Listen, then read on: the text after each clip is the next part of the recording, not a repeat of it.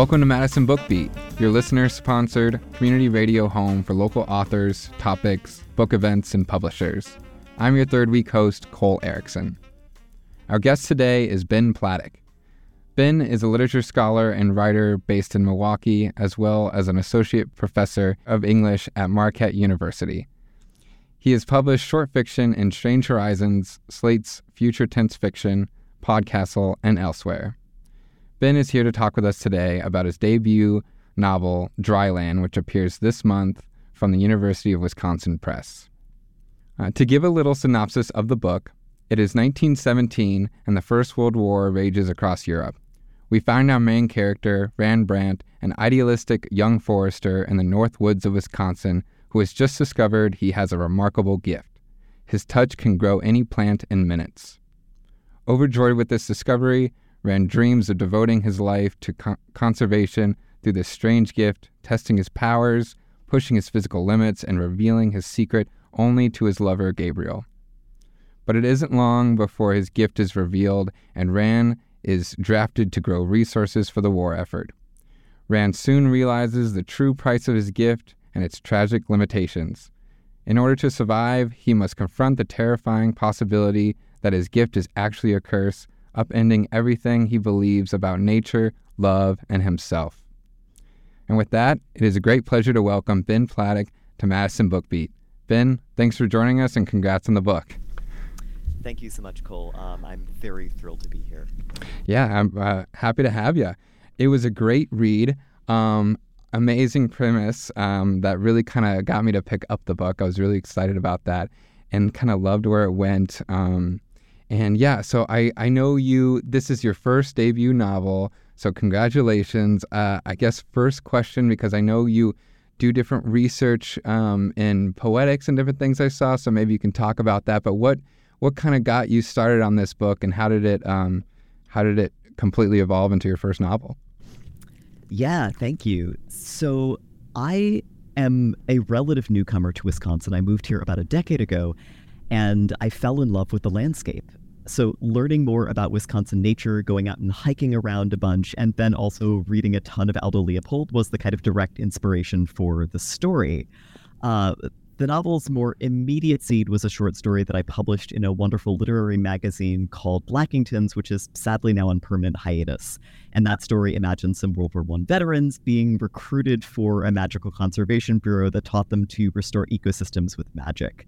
Um, but the point of the Bureau was to restore landscapes, and I'm using heavy air quotes here, so that no one could tell how badly they'd been damaged, uh, in effect, to try and paper over the human history of the land.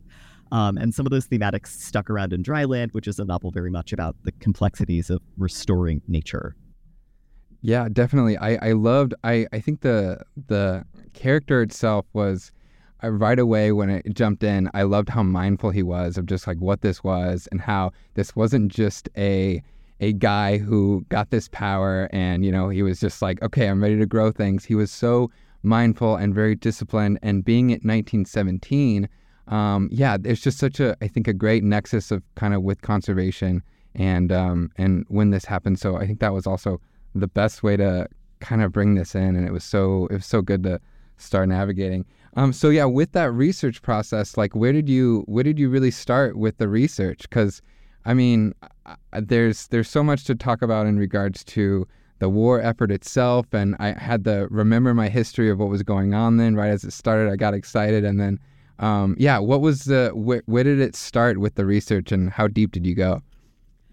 Oh, that's such a great question for an academic. So I did what I would consider to be a decent amount of research, and I say decent because my previous book, which was an academic monograph, took a decade to write since it began as my dissertation. So I did about a year's worth of research uh, to write Dryland, but that feels slight compared to the academic monograph because I didn't literally spend a decade preparing for it.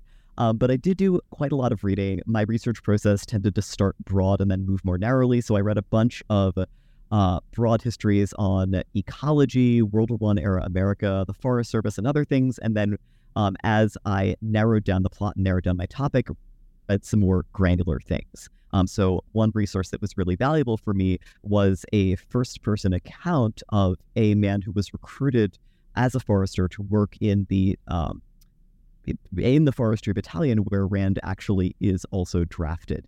Um, and the novel actually follows his experiences pretty closely. Um, I also did a lot of reading of novels written from the time period or by people who lived through the time period to try and capture some of the prose voice of the time. And probably there, my two biggest influences were Aldo Leopold, as I've already said, um, and also William Maxwell, the one time editor of The New Yorker, who wrote a bunch of novels that are about his experiences in the Med- Midwest in the early 20th century. That's great. Yeah, I know the um the the the main thing that that stood out to me too uh, that really started reminding me of kind of this time and brushing on my history um, especially with Aldo Leopold. And I'm kind of new to Wisconsin as well so I got really excited to like I need to pick this one up because Wisconsin is I think it's such a historically rooted in just the effort um, which we'll hope to talk about too um, in regards to kind of socialism and just the political aspect too around that time um, I wanted to ask how, for listeners who may not know or also know, and just how it um, it kind of seeps into the book, how would you um, describe kind of that that time? I, I should say uh, he's a big uh, John Muir fan, um, is what it seems like. Yeah, in the book, and uh, it brought up kind of that aspect early on, that notion between uh, preservation and conservation. Um, can you talk a little bit about maybe the character and and maybe we can have you read a little bit uh, to start, um, but about kind of who that character is and kind of where he falls on that on that ecological um, opinion, I guess. Right. So, um, there is a lot of history that I could go over, uh, but I'll stick pretty tightly to specifically what you asked, which is about in the early 20th century the distinction between conservation and preservation, which is itself a topic that multiple actual historical books have been written about. Um, so I want to preface my answer by saying that I am a literature scholar and not a historian of ecology. So what I'm about to say is quite general, and any actual historians listening to this will be able to point to where I'm getting things wrong. So apologies in advance. um, and I should also put a pin in the fact before beginning, and I probably won't have time to return to this, but it's an important thing to note is that uh, um, all ecological history is also local history, and the way that Wisconsin's early ecological history developed did have something to do with the fact that politically it was in a really interesting space in the early 20th century. Uh, you have four different political parties operating in the state. So there's, you know, the socialists, the progressives, uh, the Republicans, and the Democrats, and they all had different perspectives uh, that I'm not going to be able to rehearse uh, on ecology. Okay, so all of that aside, uh, conservation versus preservation. So in the late 19th and early 20th century, when the U.S. Forest Service and Park Services were founded, they were competing views on the nation's wild spaces. Um, and listeners, you can't see this, but I'm air quoting wild, since neither the Forest Service nor the Park Service cared literally at all about the indigenous people that they were pushing off these wild lands. Um, I mean, they did purchase uh, lands uh, from indigenous peoples via treaties, but a lot of that was exploitative, and then they didn't let the indigenous people who were still on those lands actually use them and fish and hunt in the way that they had previously. Um, but you know, when the Forest Service and the Park Service were looking to create land to kind of create the national park system and the state park system that we have today, the philosophy that they were operating operating off of was a very romantic philosophy of wilderness that saw it as default unpeopled, which it was not and had not been. Um, and so, this romantic philosophy of wilderness was one way for white settlers to pretend that the lands that they were stealing weren't already inhabited.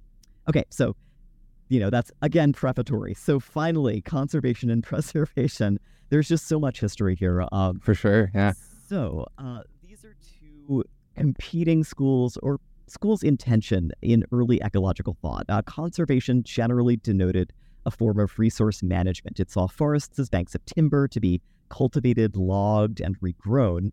And preservation was more interested in keeping some places wild. Um, and again, air quotes, and pristine, again, air quotes, i.e., free of human meddling.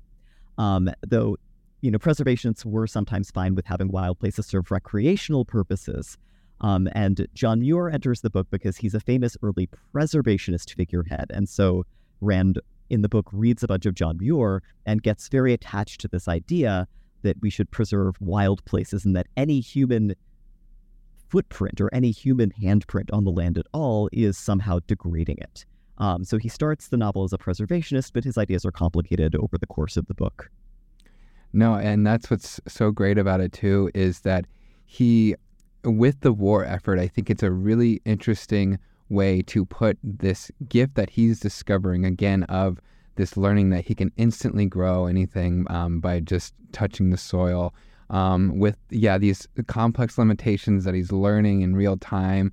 You know, he's being scientific about it. He's being very disciplined about it, and and with that, I think the the war effort, which at the time this is 1917 um, that it begins, and we are just entering the war at that time, and we have been at this time um, so resource heavy with supporting the war, correct? It's and that's and that is where the um, the the conservationists, of course, will play out naturally in regards to okay, well, uh, Rand, we need your resources uh, for this war effort, and yet this subject, this uh, this character Rand is is so he's so pure. I feel like in just intention and trying to figure this out, so it, it creates a conflict right away, and I think that's so interesting. Um, I also wanted to compliment you on in this book how this is a this is a third person um, written, and yet I love how with this main character, how much of an inner dialogue, even with third person, um, is so well kind of navigated in such complexities. He's so torn at different times, um, and how that is just that that weird, that very you know anxiety ridden kind of um, mind space that is, that happens often in a first person is so well kind of navigated in a third person, which I think is was particularly kind of uh, interesting and enjoyable. So, um, of course, yeah. Um, so I, I, guess I wanted to follow up with um, let's let's have you read, if you don't mind, that discovery to kind of get the readers eh, or the listeners, I should say, an aspect of kind of who this guy is and, and what he's coming across here. Okay, so uh, thank you. And just to follow up really briefly yeah. on your comment that this is a book about a kind of anxiety ridden character who is constantly second guessing himself in his own head, I have described this book to people as a book about a man who loves trees and hates himself. so, nice, yeah. Which is which is the log line, if if there had to be one. Um, so I'm going to read from the first chapter, a few pages in, this is the moment when Rand first discovers that he has this magical ability to grow plants from nothing and immediately becomes very excited about it. So it's about three minutes long. Uh, Rand is on a survey team of six people surveying somewhere in the North Woods, you know, between Lincoln and Taylor counties. Um, all of the places in the book are based on real places that I've been. So he's somewhere in the North Woods and he has gone off to try to find mushrooms for supper. Um, okay, so actually, the, the, the excerpt begins when he is remembering um, discovering his gift. So then he closed his eyes and, as he had every night for the past week, relived the moment he discovered his gift. He supposed he should be grateful to Gabriel. That afternoon on the line, he'd been playfully abusing Wisconsin after losing a sock to a kettle's swampy verge. Rand took it harder than he should have. As he did not want to be irritated with Gabriel before nightfall, that evening, instead of returning with the team to camp, he said he would gather mushrooms for supper. He struck off up the esker to the west, toward the drooping hemlocks lining its ridge. Sliding down against a bowl, he let his head rest against the red bark and watched sunset string shadows across the understory. The hemlocks were the only big trees left in this forty, snubbed by loggers because they made poor boardwood. Beneath their shadows, the ground was mostly bare. Further down the esker, the brush thickened. Around the old stumps of maple and basswood, needles of third growth aspen flashed in the slanting sun. Chopping through them for sightlines was scratchy, tedious work made worse by the mud. It was a broken landscape, hard to survey, harder to love. He should not have taken it so hard. He curled his fingers into the soil and tried to let everything drain out of him. Gabriel's laugh, the draft card he'd signed three weeks ago, The hope and fear wound always about his throat at this, his first real Forest Service post. To focus, he closed his eyes, remembering that he was here not for what these woods were now, but for what, with time and care, they could be. He imagined this forest as it might look in 50 years if their survey convinced the Department of Agriculture to purchase and preserve it. He replaced the aspens with sugar maple and yellow birch, the churned mud with ephemeral pools, the brown Aprils with flowers, yellow trout lily, purple liverleaf, white trillium. When he opened his eyes again, the ridge was a sea of snow. He sat up sharply. Hundreds of trillium unfurled across what had been bare ground beneath the hemlocks. Their three pointed flowers nodded at him from dark green shields. For a long moment he could not think. He blinked, shook his head, wondering if he had misremembered the landscape. But he had just stared down the length of this esker and knew no trillium grew there. He looked down at his hands. Between each finger, a flower sprouted. He looked up. The mat of trilliums was a perfect circle, and he was its center. At his graduation from Yale's Forest School that May, its former dean, the Forest Service's chief, had spoken to their class. Remember, said the chief, fixing them with keen eyes, there are no mysteries, only phenomena. You are stewards of this nation's woodlands, but you are also its scientists. Never stop asking questions and never rule out answers because they seem impossible. Rand laid his fingers to the soil and thought of large flowered trillium. He did not know much save their Latin name and their cheery appearance each April during the second wave of spring blooms. Yet as he concentrated, he could feel something warm and bright flowing out of him, touching like a hidden spring the rhizomes buried below the hemlocks. As he watched, at the tips of his fingers, two green nubs pushed up. Their buds opened like white stars. Trembling, Rand shifted his hands to the bowl's far side. Touching the soil again, he drew up another trillium, then another, pausing between each to touch their leaves, stems, sepals. Slowly, deliberately, he grew flower after flower, testing their reality and his own sanity as evening fell around him and he tried to swallow the fire rising in his chest. Only when the hemlocks had gone gray and shadowless did he stumble back down the esker, his body lit with joy, his feet dragging through the field of darkened stars. Thank you so much. Yeah, it was it's in that discovery that I think when I realized that okay, if it was me out there um, and I was discovering this kind of this crazy gift, you know, where would my mind go? Especially I think too taking it in a modern age. I mean, something that is so wild, um, you know, in in in a picture of 1917, kind of where he was in the forestry, and yet to think now too, kind of how that land has one stayed the same, but also just completely how it's changed. And I love that. I love that quote. Um, oh gosh, I'm forgetting it now, but it's not it's not mysteries, it's phenomenon. Is that what it was? Right? Yeah, there are no mysteries, only only phenomena. Only- so it's yeah. the, the very scientific approach of uh, the early Forest Service, but the, the current Forest Service. yeah yeah exactly.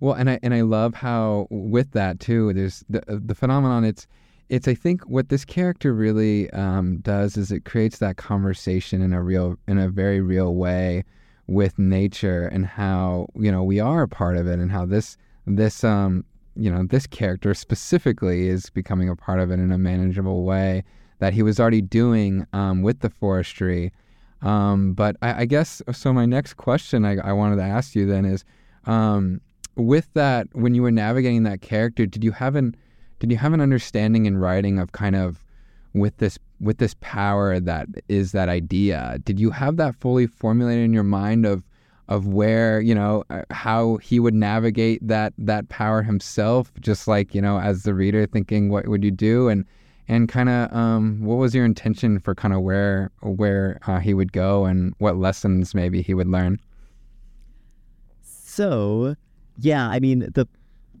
the point of the book was definitely in my mind before I began writing it. I knew what the arc of his power was going to be. I knew what would happen with the power, and I knew a fair bit about where. Let me start that again. I knew a fair bit about what his personal relationship was to the power and how it paralleled some of the mm, personal development he undergoes throughout the novel. Uh, and I want to talk about this without spoiling it too much, but I don't really care that much about spoilers. So, so what I will say is this. Um, Rand has this magic power to grow any plant super quickly if he just has access to its seeds or roots. And if you think about that kind of botany for more than literally three seconds, you can already see why it's not sustainable in any definition of the word. Plants just don't grow that way. Um, and so Rand should have known this, but he's so bowled over by magic and thinking, oh, maybe magic doesn't obey ecological laws that he believes for a little bit that he's going to be able to restore entire forests uh, with this gift. And in particular, to restore Clearwater Marsh, which is a is sort of vaguely based on Horicon Marsh, uh, the marsh that he loves very deeply and got dredged during the early 20th century and has been kind of despoiled. Um, and he also wants to regrow the Northwoods, which at this point in Wisconsin's history had been very thoroughly clear cut. Um, but over the course of the novel, Rand begins to realize that his gift is this quick fix. Um, it doesn't require its user to learn anything about the complexities of a given natural environment, and we know that those natural environments are incredibly complex. To give one example of how complex they are and how Rand's knowledge it will never be complete enough to use this kind of magical gift. Um, when I was researching the novel, I tried to keep Rand's understanding of ecology historical. So he, I wanted him mostly to know only what somebody in 1917 would have known and thought about ecology. Um, so, for example, Rand still believes in this idea called succession the idea that ecosystems move through a predictable, orderly series of changes until they reach a climax state. And he talks a lot about climax states in the novel. Um, ecologists, starting in, I, I think, the 70s, it could have even been earlier, don't think this way about ecosystems anymore. Nature is never as orderly as humans want it to be. Um, and because Rand is imposing all of these human ideas of order um, and, frankly, his own dreams, very idealistic and benevolent dreams, but dreams of being a savior of nature onto his gift, uh, he has to learn that you that isn't the way to repair ecological damage wrought by 100 years of industrialization and deforestation. You, you just can't do that with magic. It's um and I love that because it it really I began to navigate my own sense of that naivete, I think, with this book, and that's where for listeners, um, you know, don't don't feel too intimidated listening as this this is a, a great just fun read as much as it can be a deep dive as well into theory and and just ecology and whatnot. But i think that's what too i i really enjoyed this is because this wasn't anything of like oh okay i i don't know my botany. Okay it it was it was such more of a a true novel of perspective of okay I have this power. Let's do it. And and I think it it put forth a perspective of humanity at large. Um, accurately, I think, in 1917, as far as the, the, maybe the lack of research as of that time, but also present day, as far as so many of us, you know, not in the field, uh, not with the present knowledge, and thinking, okay, we, you know, I have this power. Um, let's do it. Let's change the world. Let's grow, you know, resource, resource um, and just understanding how that can really collapse and not ta- or and how much it takes for granted that complexity. Um, I think it's it's a it's a novel that really puts forth a humbling in a very personal way um, through this this hypothetical scenario, if you will, um, which I think is is great. And I wanted to speak to also how uh, when I was reading this book, I really felt as things went on how much technology in my mind um, kind of acted as a, or, you know, supposed a metaphor um, for this power that he has because I think we're all through, you know, as humans with technology in all different ways and discovering new abilities and everything, we're trying to find that next superpower. And even for the better how can we just make things a little bit better um, through technology and ability? So I was wondering if you shared that metaphor, if that was uh, something that you kind of, um, you know, also agreed with, or maybe speak a little bit about that of how the the allegory of technology, maybe.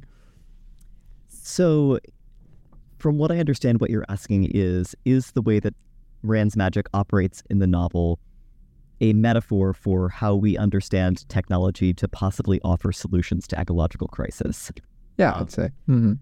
So, uh, the novel isn't directly allegorical in any way, although I do love allegory as a genre. Um, it's one of my favorites, uh, but I do think it's, I mean, it's a book about restoring nature, so it's pretty fair to say there's obvious thematic connections to today.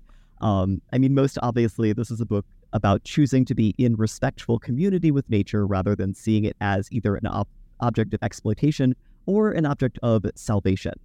Um, so that's obviously relevant now that climate change is so much worse than it already was in the early 20th century and is on track to get even more apocalyptic than it already is. And you know, as I said earlier, there isn't a quick or easy fix to how badly we've screwed up the planet. And every time somebody shows up with a magical technological solution, so, you know, some Silicon Valley venture capitalist pops up and tries to sell you on a magic solution to the climate crisis, I don't want to say they're lying to you, but they're lying to you. They probably are definitely trying to sell you something, and they may or may not be in bed with ExxonMobil. Um, so, you know, the book wasn't intended as a direct commentary on how we should solve climate change. Uh, Jeff Vandermeer, um, a big kind of like eco cli-fi writer um, who is famous for a trilogy called the Annihilation Trilogy, uh, wrote an article, I forget where, a few weeks ago, where he expressed frustration with this idea that climate fiction was somehow going to save the planet. It's not. Um, art does many, many things, um, and salvation is definitely one of them, but it isn't direct physical salvation in the way that I think sometimes people want technology to be. And so climate fiction can explore the complexities around why, for example, quick fixes are a bad idea, uh, but it unfortunately doesn't have a better answer than pay attention to nature as a community, respect it, see yourself as a part of it rather than something standing outside of it, um, and try to stop doing the large scale exploitative things that are making everyone's life much worse. Um, we are recording this interview in July of 2023, and we've just gone through a month of having unbreathable air because of the, the Canadian wildfires, and that's coming out of global warming. Mm-hmm. Um, so there are concrete things we can do to stop that. None of those concrete things are magical technology. No, yeah. Slow and require quite a lot of political agency. Um, and I hate saying that because wow, I would love there to be a magical solution, but I, I think that believing in that might keep us from seeing what the actual solution is, which that it is just hard and takes a lot of time and an enormous amount of effort and political will. most definitely, and and I think uh, that too is where that character. Uh, Rand in the book kind of really i mean again i don't want to spoil too many things but just how that that struggle and almost that because it's it's a it can be a nihilism you know it can it can be digested as that, right? It's just a sense of this isn't going to help. This isn't going to help. Um, but but understanding that, I think in a in a rom- in a in a romantic, intimate way with nature and its sacrifice, and yeah, that that community aspect, um, I think kind of really makes this makes that lesson kind of um, interpreted in a new language, if you will. Um, and I did want to speak to two again back to the historical context of this book, um, which makes it so noteworthy. Is there's other elements that are that are coming into play with the war effort, and kind of you spoke to community and whatnot too, and and that element of sacrifice. I mean, he this this character does, you know, even though there's resistance and cynicism throughout the book, there does seem to be also that this character does have a will to to serve, you know, to to be for others um, in all walks, and having those maybe promises, even though they're false and whatnot. Can you speak to maybe a little bit of the other elements and how you kind of why you included such as you know maybe a political element of, of writing or also his uh, romantic love affair that I want to get to too. Um, kind of why all those were kind of maybe involved in the book and why it hit so well together. So I think I'll address. That's a whole. Yeah, that's a lot. For sure. Yeah. I, I want to talk a, a little bit about that idea of sacrifice that you brought up, uh, because uh, Rand, as he moves through the book, becomes increasingly obsessed with this idea that self-sacrifice is the only or noblest way to serve others, and I'm actually quite skeptical of that idea because martyrdom, you know, people martyring themselves for others is a, a, key component of any war film, right? That's your Saving Private Ryan's. Um, and it's an understandable impulse, and I think quite often an altruistic one. But there's also something deeply egotistical in martyrdom because martyrdom claims my single person, if I just give entirely of myself, it's somehow going to solve this problem. It also focuses attention on the needs of the self to be a martyr, to be sacrificial, to show that you are a good person, to show that you're supportive, rather than the needs of the people you're supposed to be helping. Um, and that becomes a problem for Rand. He gets so wrapped up in the romance of sacrifice that sometimes he can't see beyond it. And that's a problem both for community and for ecology.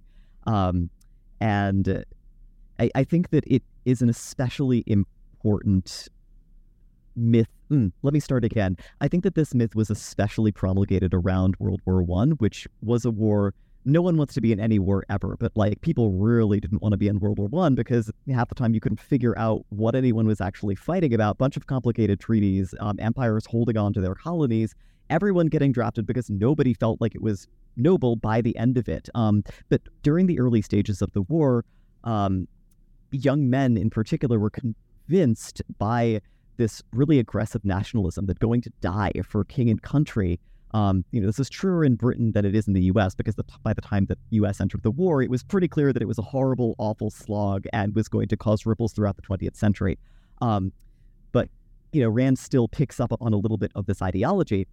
Um, so these young men were convinced that to die for king and country was the noblest thing you could possibly do, um, and that it meant being a good citizen. It meant serving the state, and mostly it just meant getting mowed down at 18 after spending weeks and weeks and weeks in trenches with horrible living conditions, while also, you know, buttressing a series of colonial empires that were hell bent on holding on to territories whose land they had stolen from other people. So, like, there's nothing good about World War One. Um, and yeah, people who were involved in it managed to preserve their ability to be involved in it and not go, you know, batch, which many of them did anyway, um, by believing very passionately and very idealistically and very meaningfully in this idea that the individual sacrifice of an individual life could actually mean something and could matter and could save something.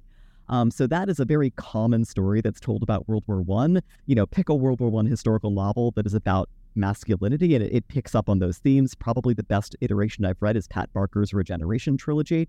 Um, so Dry Land also talk, you know, he's also doing that well-worn World War One story. Only the thing to which Rand is sacrificing himself is not king and country, but ecology, which makes it a little bit different.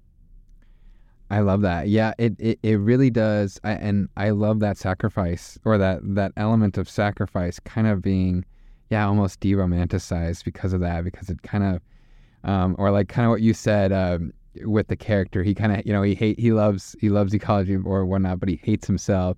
Um, and just kind of what that what that means, the that whole psychological element of, of where where you navigate sometimes when you're so you mean you mean so well and yet um, yeah it kind of falls apart in regards to how romanticized a, a notion can be um, I wanted to also kind of what I love about this book too. Um, it it interwo- it interweaves kind of the element of journalism. I think what you spoke about almost um, uh, uh, with that that element of yeah everything was going on and and her friendship um, or his friendship with his friend Jonah who is a journalist and I think that was a really interesting element.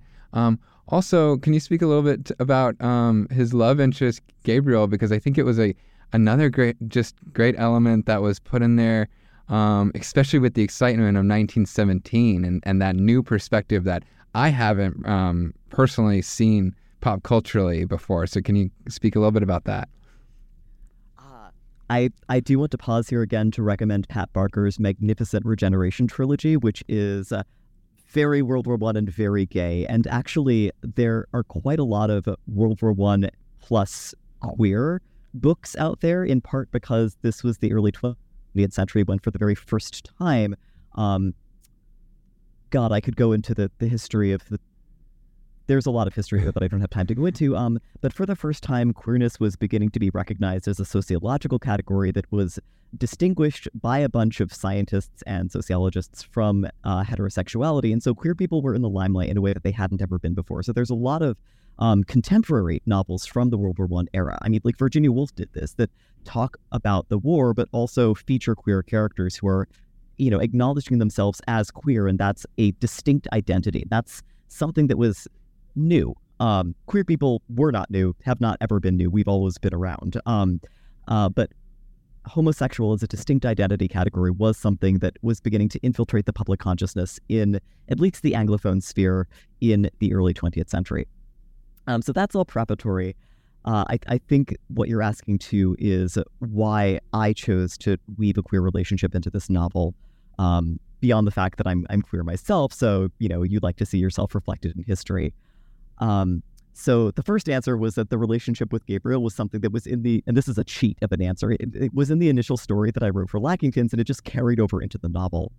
Um, but the kind of more interesting answer to that question is that as a queer writer, writing queer characters in an earlier time period always presents you with a number of choices. So I wanted to be as historically accurate as I could about what it was like to be a gay man in early 20th century America. And I should say that not all historicals are going for accuracy, and that's totally fine. That was one of my goals, though. Um, but the challenge with that is that sometimes people assume that queers in the past spent their whole lives isolated and depressed, or that everyone in their communities hated them, or that they hated themselves, which Rand does, but not because he's queer. He's just got problems.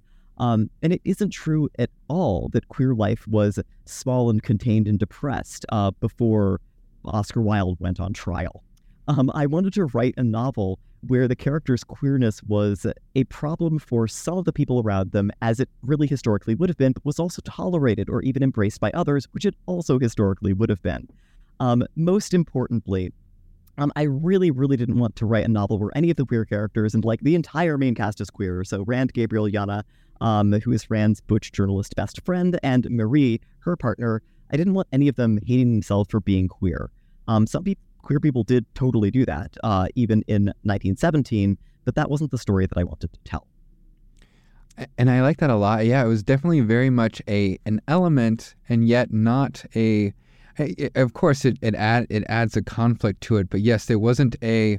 It it wasn't the job the job at hand, if you will, of of the um of the subject moving forward. And I think I, I love that of of I think it it does a great job of expressing the complexities of of how you can have so many different you know his love for nature his love for gabriel you know his love for just uh, truth and sacrifice and just and, and going forward and how um, sometimes there's not a, a, full preoccupation to that it's it's a full um, you know it's it's it's kind of allegorical to that tapestry of everything kind of happening within nature and all these different things and um, I, I like that you said that because um, yeah, and, and what I what I really like too, a part of this book takes place in France, and I definitely got a different look of kind of in that element of understanding.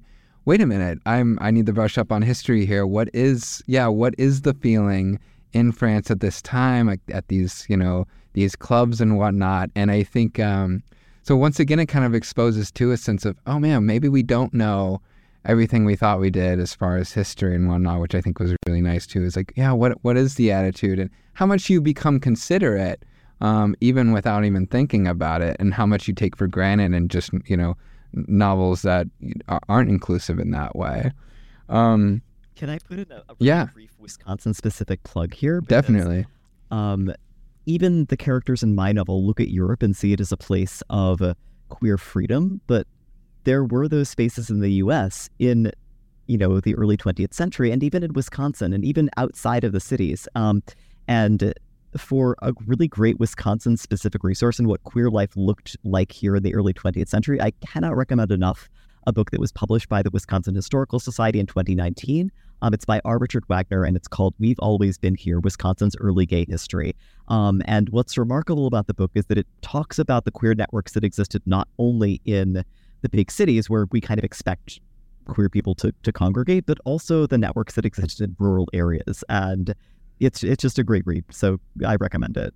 Mm, I'll, I'll, definitely check that out. I I love uh, that'd be interesting to really explore what the rurality of of that nature too, because I, again, that's kind of a heuristic that I almost found myself within this novel. I was like, oh, okay, it's a major metropolitan city, you know, cultural center, France, sure, you know, it's it it, yeah, it's a it's a we we have those heuristics I think so much in society and in history that I, I it's good to flesh out and really dive deep into that. So that's wonderful. Yeah, I will definitely check that out. Um, I also wanted to ask too, um, or kind of more discuss in a sense. Um, there was a um, which kind of maybe will lead into, uh, and maybe maybe you can um, do another passage in regards to um, this kind of a somewhat of a major point. I would say a very major point in the book where um, Rand kind of st- he starts to educate the reader and himself in regards to this this kind of interconnectedness of like uh, and kind of what you've already mentioned on of of how much we can't just force technology and how we can we need to be as more mindful as we can with kind of creating a network and a tapestry of things um, and it brought to my mind this sense that is often used within philosophy and just kind of anthropology and different things of this aspect of a rhizomatic mind. I don't know if you've heard of this versus a arborescent uh, kind of mind, and um, and how one is more open ended, the rhizomatic versus the arborescent being a more a product at hand, a truth, a figuring out, um, which I think kind of speaks to all these elements in the book too, not just nature. Um, but I don't know if you wanted to speak to that at all, or maybe kind of um, include that with the passage. So the first thing I will say, and I'm saying this on air to any of my colleagues who are listening, I have not actually read Deleuze and Guattari. I'm sorry. Me neither.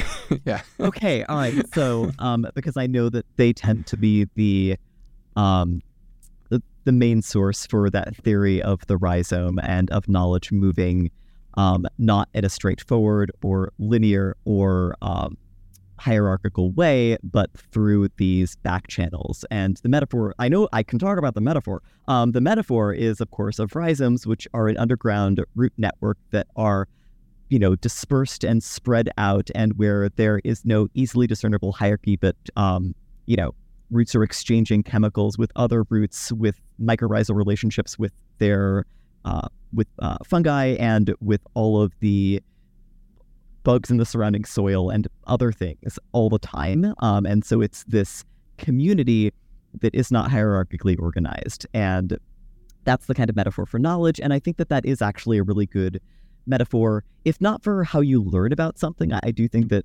hierarchy is necessary in beginning to learn about a new topic. Like even researching this book, I read general histories first and then more specific histories and then really granular histories. Um, but I do think that it's a good metaphor for a kind of idealized community where if you get real far away from hierarchy, um, you know, you could live in a kind of harmony where no one is ordering anyone else about. Um, and I, I don't want to turn this into a philosophy talk because I think that that's a really lovely idea, and I think it's very hard to scale. For sure. Um, yeah. But uh, I, I, do think that that is an excellent way to think about nature uh, mm. because mm. humans have since you know, since the classical era, seen themselves as the apex of a natural system where they were the ones who were wielding it and changing it and controlling it. And, you know, that thinking about humans as the the governors of nature has filtered down even to kind of contemporary ecology. And I think that there's a lot of discussion now within ecology about idea this idea that humans are members of nature's community. We're not the ones directing the show, while at the same time recognizing the actual reality of, you know, that's that's a really nice idea. You know, we are members of the community, but we are still the ones who have, you know, the the massive amounts of coal and oil burning automobiles that are destroying the environment. Yeah. So we do have quite a lot more power than, say, the little springtail hanging out in the dirt who's part of that rhizomatic network. And we have to balance those two ideas. So um, taking down hierarchies is really nice, but not if you're using it as a way to avoid responsibil- the responsibilities that come with having the most power of any species ever on the planet to change the climate, except maybe those blue green algae that gave us oxygen way, way, way back in the Precambrian. I no, it, it's great. Yeah, I love I love that kind of uh, and and that's where and we're running out of time. Unfortunately, I could talk about this book um, for days. I think it's a great kind of just fun, but all these ideas that kind of start to spur. So um, listeners, please pick this up. It's it's a great book here, and it and it really just it's humbling. It gives a mindful idea.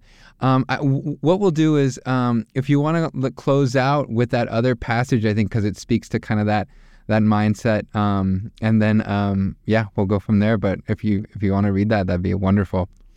I'll actually. Can I change the passage that I was planning to read? Go ahead. Yeah. I was. I had originally listeners. I had originally planned to read uh, a moment where Rand tries to grow a forest in no man's land, which is not a great idea for a number of reasons. But I, I, want to read with. Uh, I want to end with a slightly more hopeful passage. Please. Mm-hmm. Let me. So I'm reading a passage from the very end of the book where Rand is walking through a landscape which challenges some of his ideas about wilderness, but which he comes to love precisely because it is not wild. Along the road, the weedy gnarls of smartweed were blossoming, and the speedwell's purple wicks lit. The yard was sticky with the smell of milkweed. A hothouse could not have been more vividly perfumed. In his notebook, he scribbled First bloom, smartweed veronica species. Full bloom, yarrow, common milkweed, black-eyed Susan, bindweed, fleabane. The weeds' whites and pinks and violets waved above the pale, tired dirt. Agriculturally considered, the whole area was impoverished. Its remaining farmers grew hay and corn, but their yields could not compete with those of the fertile south. The abandoned farm's poverty was typical the sandy glacial plains along the river contained a moth eaten quilt of similar empty lots. This one had been cleared before the Civil War, based on the size of the two white pines planted on either side of the cabin. Whoever cleared it had probably tried wheat first, as had many homesteaders in the middle of the last century. He had given it up sooner than the state's other farmers, who, though they'd eroded their hillsides, had at least started with good soil nor could the area fit anyone's definition of wild. Dotted with gravel quarries and river towns, its few unpeopled spaces were so only because their timber or soil had been exhausted. This stretch of river was a waste margin. Like an empty lot or a rail embankment, its barren edges bordered richer lands. Yet, at eight o'clock on a Wednesday morning, the farm was cheery with life. The cicadas' background buzz was like the din of a fun fair, a red bellied woodpecker drilled for grubs with the energy of a girl bobbing apples. The yellow coreopsis and black eyed Susan smelled chocolatey, adding to the effect. In a neighbor's hayfield, Michigan lilies were exploding their orange sparklers. Rand had spent his first week exploring the farm and its surroundings. By the second, he no longer wondered why Ned valued its data. Walking along the road, he was suddenly reminded of his first excursions as a boy in Inselberg. He had spent hours crouched in his family's woodlot, marveling at the spring pool's spread of yellow crowfoot. In the little hollow behind the neighbor's farm, he'd lost himself tracking phoebes to their nests on granite overhangs. These tamed remnants had been vital to him, their wilderness irrelevant. He thought of the plantation in France. Barren and regulated, it had still soothed him to lie beneath its branches. He flinched but followed the memory, under those trees, he told Gabriel that Clearwater was his heart, though at that point he'd spent only a handful of days there. He'd built the marsh's shrine from silver mist and logging.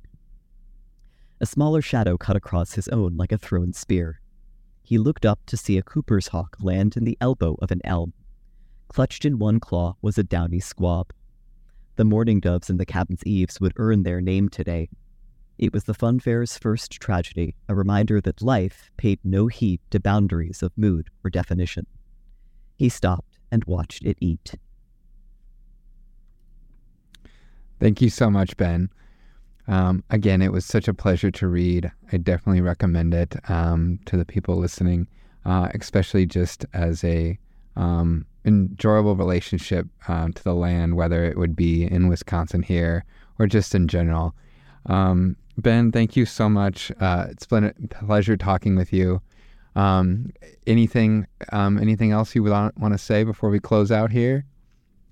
Uh, no, that's it. Thank, except for thank you so much for having me. Uh, lovely chatting with you, Cole, and thank you to Madison BookBeat.